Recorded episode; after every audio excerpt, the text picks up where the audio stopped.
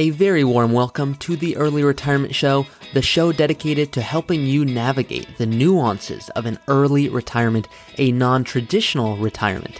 Now let's get right into the episode so we can learn how to retire early. Welcome back to the Early Retirement Podcast. I'm your host, Ari Taublieb, and today's podcast episode is titled, How to Avoid the Most Common Investing Mistake, when really it should be titled, How to Avoid the Most Common Financial Planning Mistake, which I can already give you the answer for right now, which is not planning specifically for you, and really basing your decision of, do I retire? When should I retire? How do I invest? How do I save on taxes? How do I make sure I have proper protection? Based off of just rules of thumb, which is helpful for conversations, but not specific to you. So today's episode is going to be a little different of a format.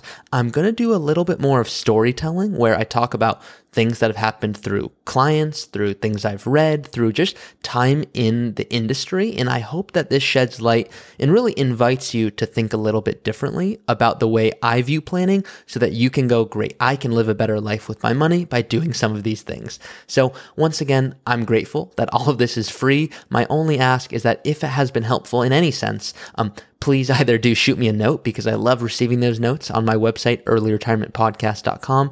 And please do rate the show. That helps more people find it. It is my goal to help as many people as possible retire early, which if you've been listening for a while, it's not that I'm in love with an early retirement.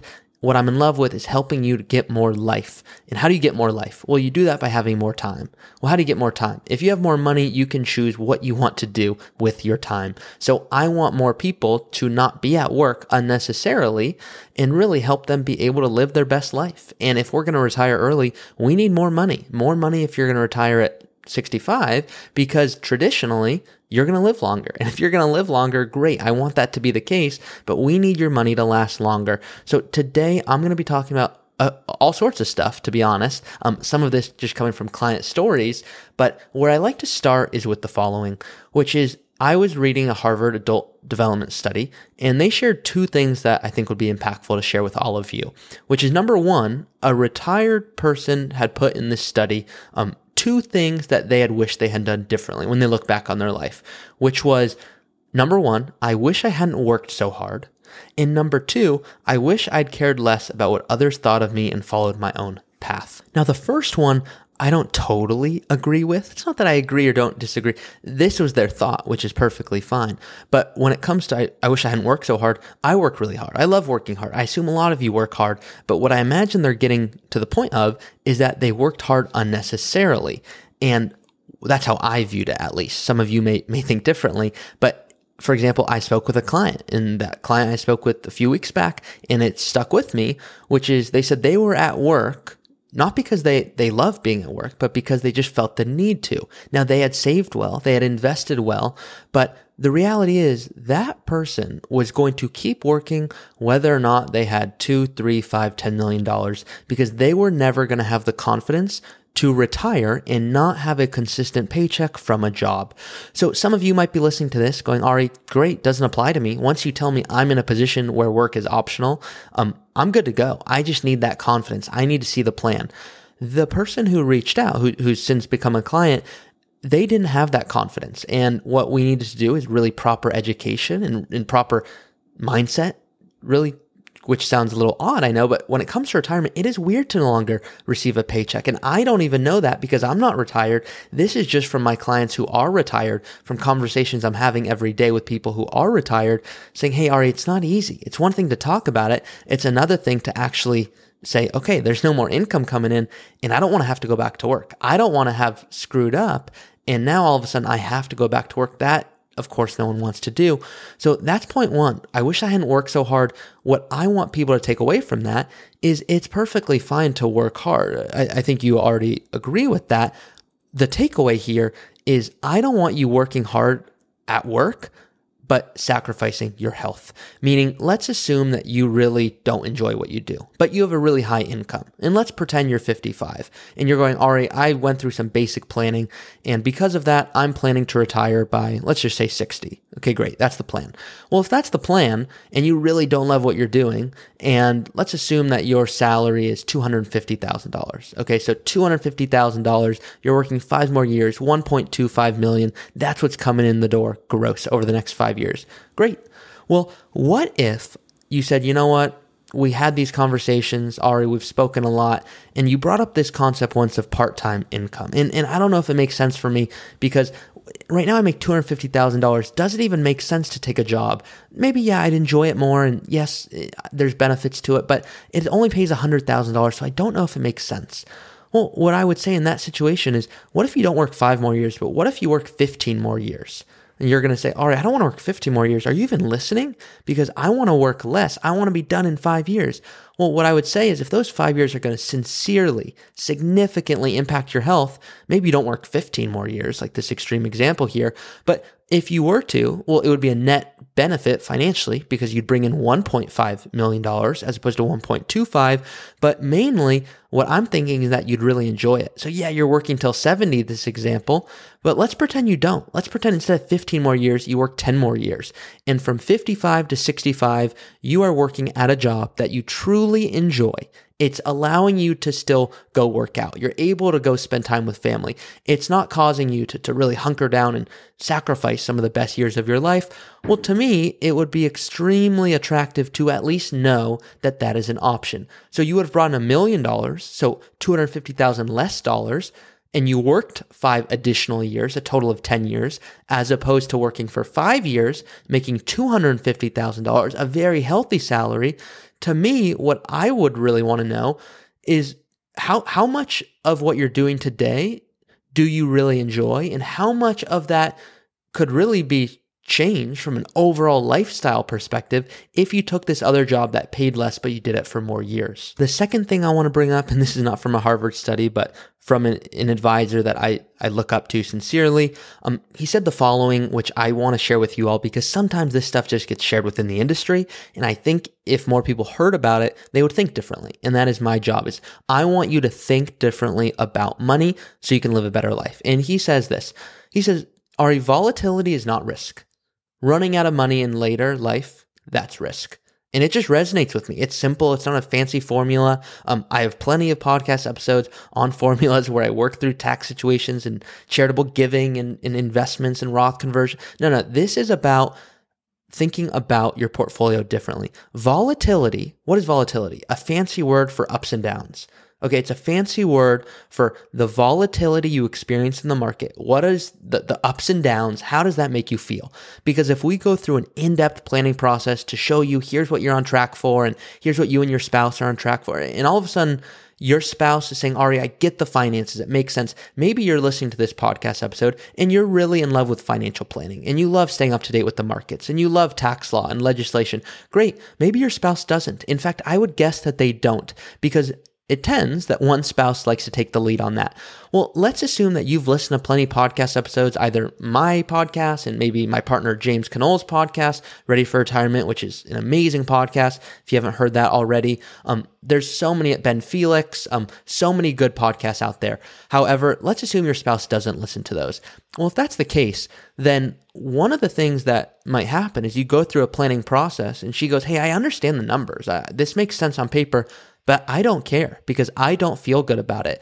I don't like the idea that my $1 million is going to fluctuate a few $100,000. That is money I worked hard for. I'm doing a brief calculation in my head. Maybe you can sense your wife or partner or husband might do this, where they're spinning in their heads and you're looking at them and they're going, how many hours would it take for me to work to be able to get back that return? So how do we avoid that? Well, the way we avoid that is by explaining and having a conversation truthfully of what amount of portfolio fluctuation would make you comfortable. And then showing you, here's the trade-offs. If you don't want to invest in a way that would cause a lot of ups and downs, that's perfectly fine. In my opinion, it's never a financial advisor's job to tell you what to do or what not to do. It's an advisor's job to show you the trade-offs. If you invest like this, this is what it means for you for retirement income. If you invest like this, here's what it means in terms of longevity of work. Alternatively, what it is our job to do is educate you to understand what is risk, what is conservative. And really, at the end of the day, no matter what the financial plan shows, if we show you something that shows you are easily on track, if you invest like this with this tax strategy and all these fancy things, but you go, Ari, I can't sleep at night, or my partner can't sleep at night because of this, then we're not doing it. Because the idea that you would lose sleep over the way your investments are allocated, over the way your tax strategy is projected to play out, well, then we're missing the whole point of financial planning.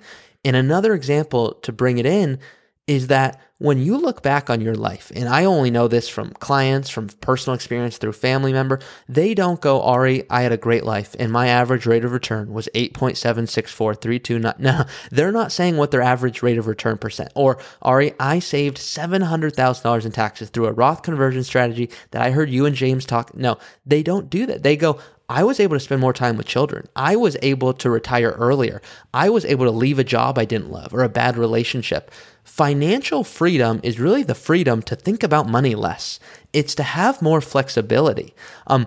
What I want you to do, if anything, from listening to this podcast episode is really think about, okay, great, what's an ideal life to you? Number one, are you in a job you really enjoy?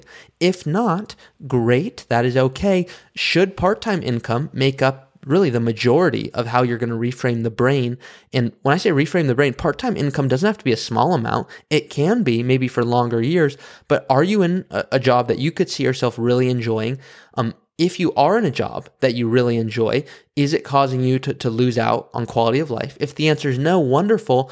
What other areas in your life would cause a better life? Which I know is a mouthful, but what else would really enhance quality of life? Would it be, for example, and I'm going to throw a few things out there, some of which you may have thought of before, some of which you may not have, but these are the questions that I ask people during my second meeting, which is a discovery meeting. So when people reach out, we have a fit call. We understand, is there a good fit? The second part of that is discovery meeting. I like the word discovery, but it's really not discovery. It's a dream meeting where we're dreaming about what your ideal retirement is so that we can show you feedback in the following meeting.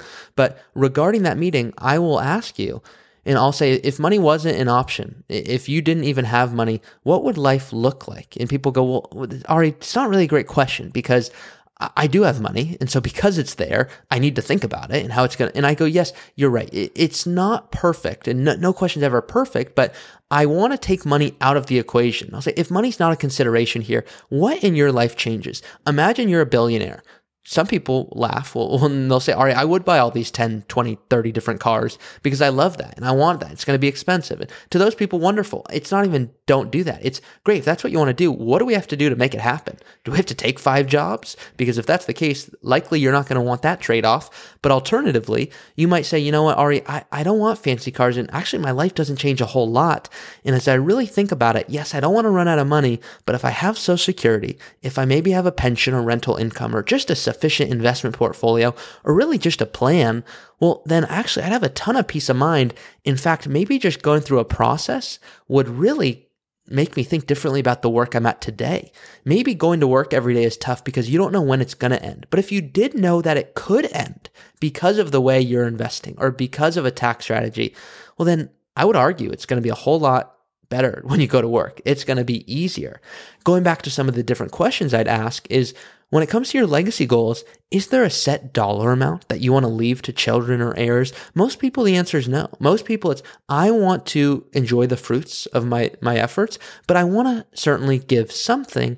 But if you're going to give something and you know you're going to give something, and let's assume you have children and they're doing really well and they're in a very high tax bracket because they're doing well, well, the reality is you don't want them to feel, you know, not a burden by any means, but if they're inheriting any money, you don't want them paying 30, 40% taxes on that. So what strategies can you do to get ahead of that? That's where Roth conversions come in, but not just for legacy goals. It moves more money from an IRA that you may have, an IRA, a 401k, to a Roth IRA where all the money's tax-free forever. I know a lot of you listen to this and go, all right, I've heard plenty about Roth conversions and the episodes, and it's great. I have specific episodes just on Roth conversions.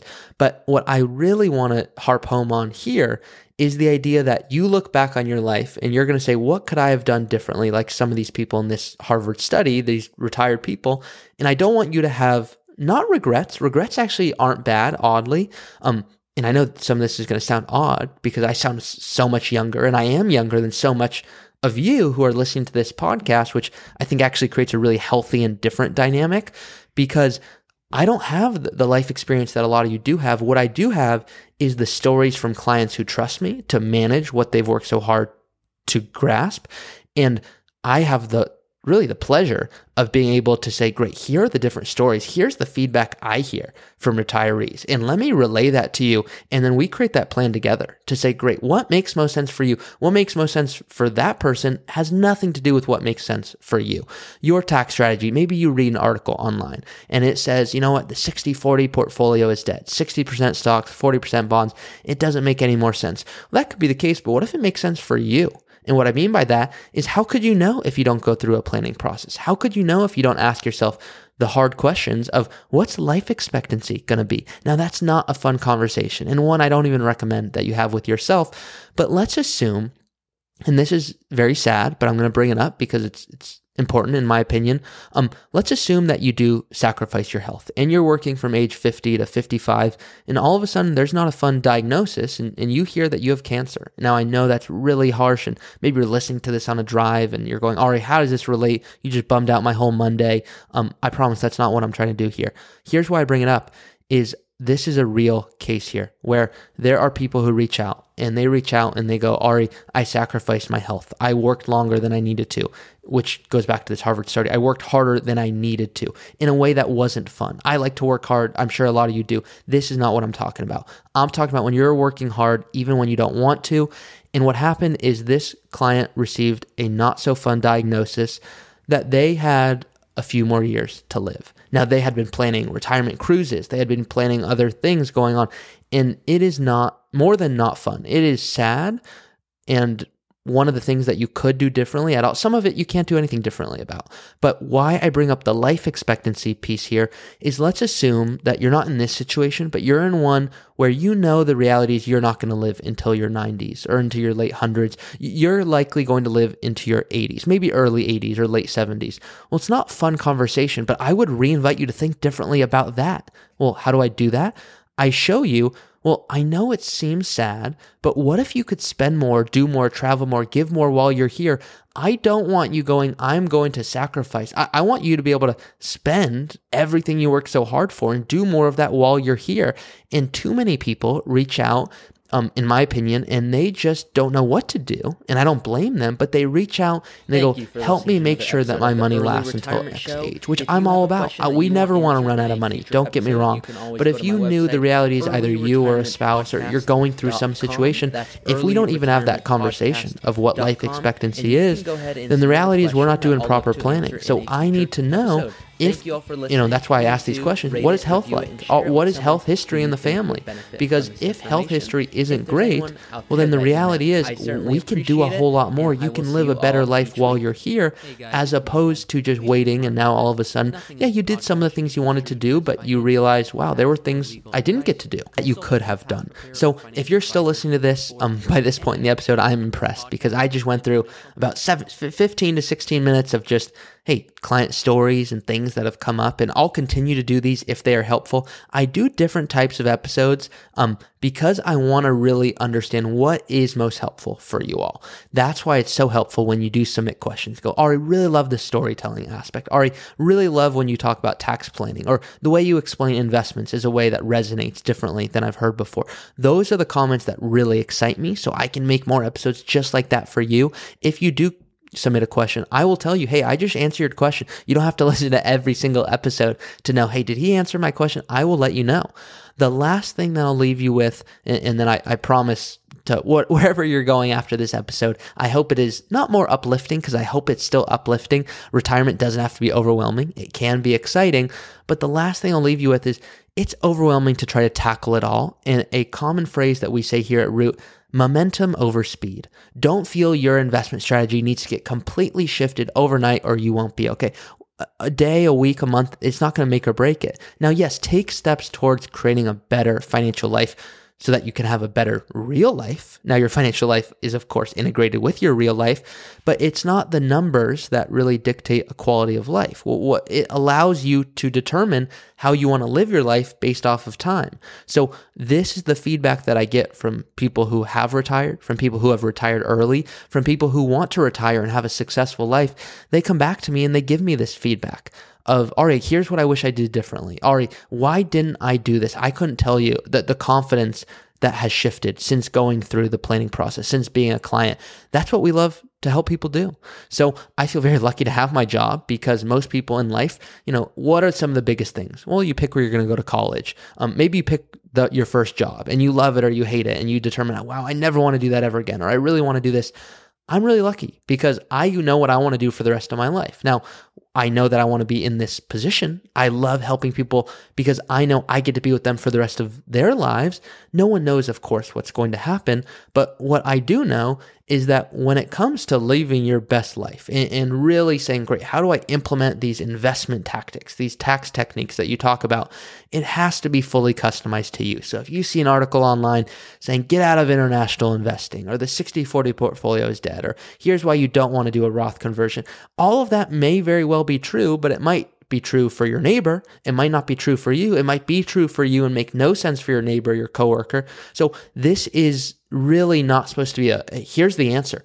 Personal finance is personal. That's why it's called personal finance. Some things I'm going to come back and maybe if we went through a process, show you, here's what you're on track for. Here's what you and your wife can do. Here's what your kids should do to go to college. And here's the most efficient way to do that and pay 0% possibly in taxes and do these. And you might say, Ari, it's all great, but you know what? Losing sleep over the way that this is happening, or I'm not fully confident in why it's happening like this. Great. We're not married to any strategy. We're married to having clients have a wonderful experience, understanding the trade-offs of their decisions. So I know this was a little bit of a different episode, almost like a mailbag episode of talking about life expectancy and how we think about planning and not having regrets, but regrets are still okay. And Ari, you're confusing me. So I promise my goal is not to confuse you. If this has been helpful at all, I too truly, please do. If you rate the show, it helps more people find it. More people get to retire early and at least get to understand when they're in a position to retire early. So once again, a little bit of a different episode here. You can always submit your question on the website, earlyretirementpodcast.com. Other than that, that's it for today. So appreciate you all listening. I'll see you next week.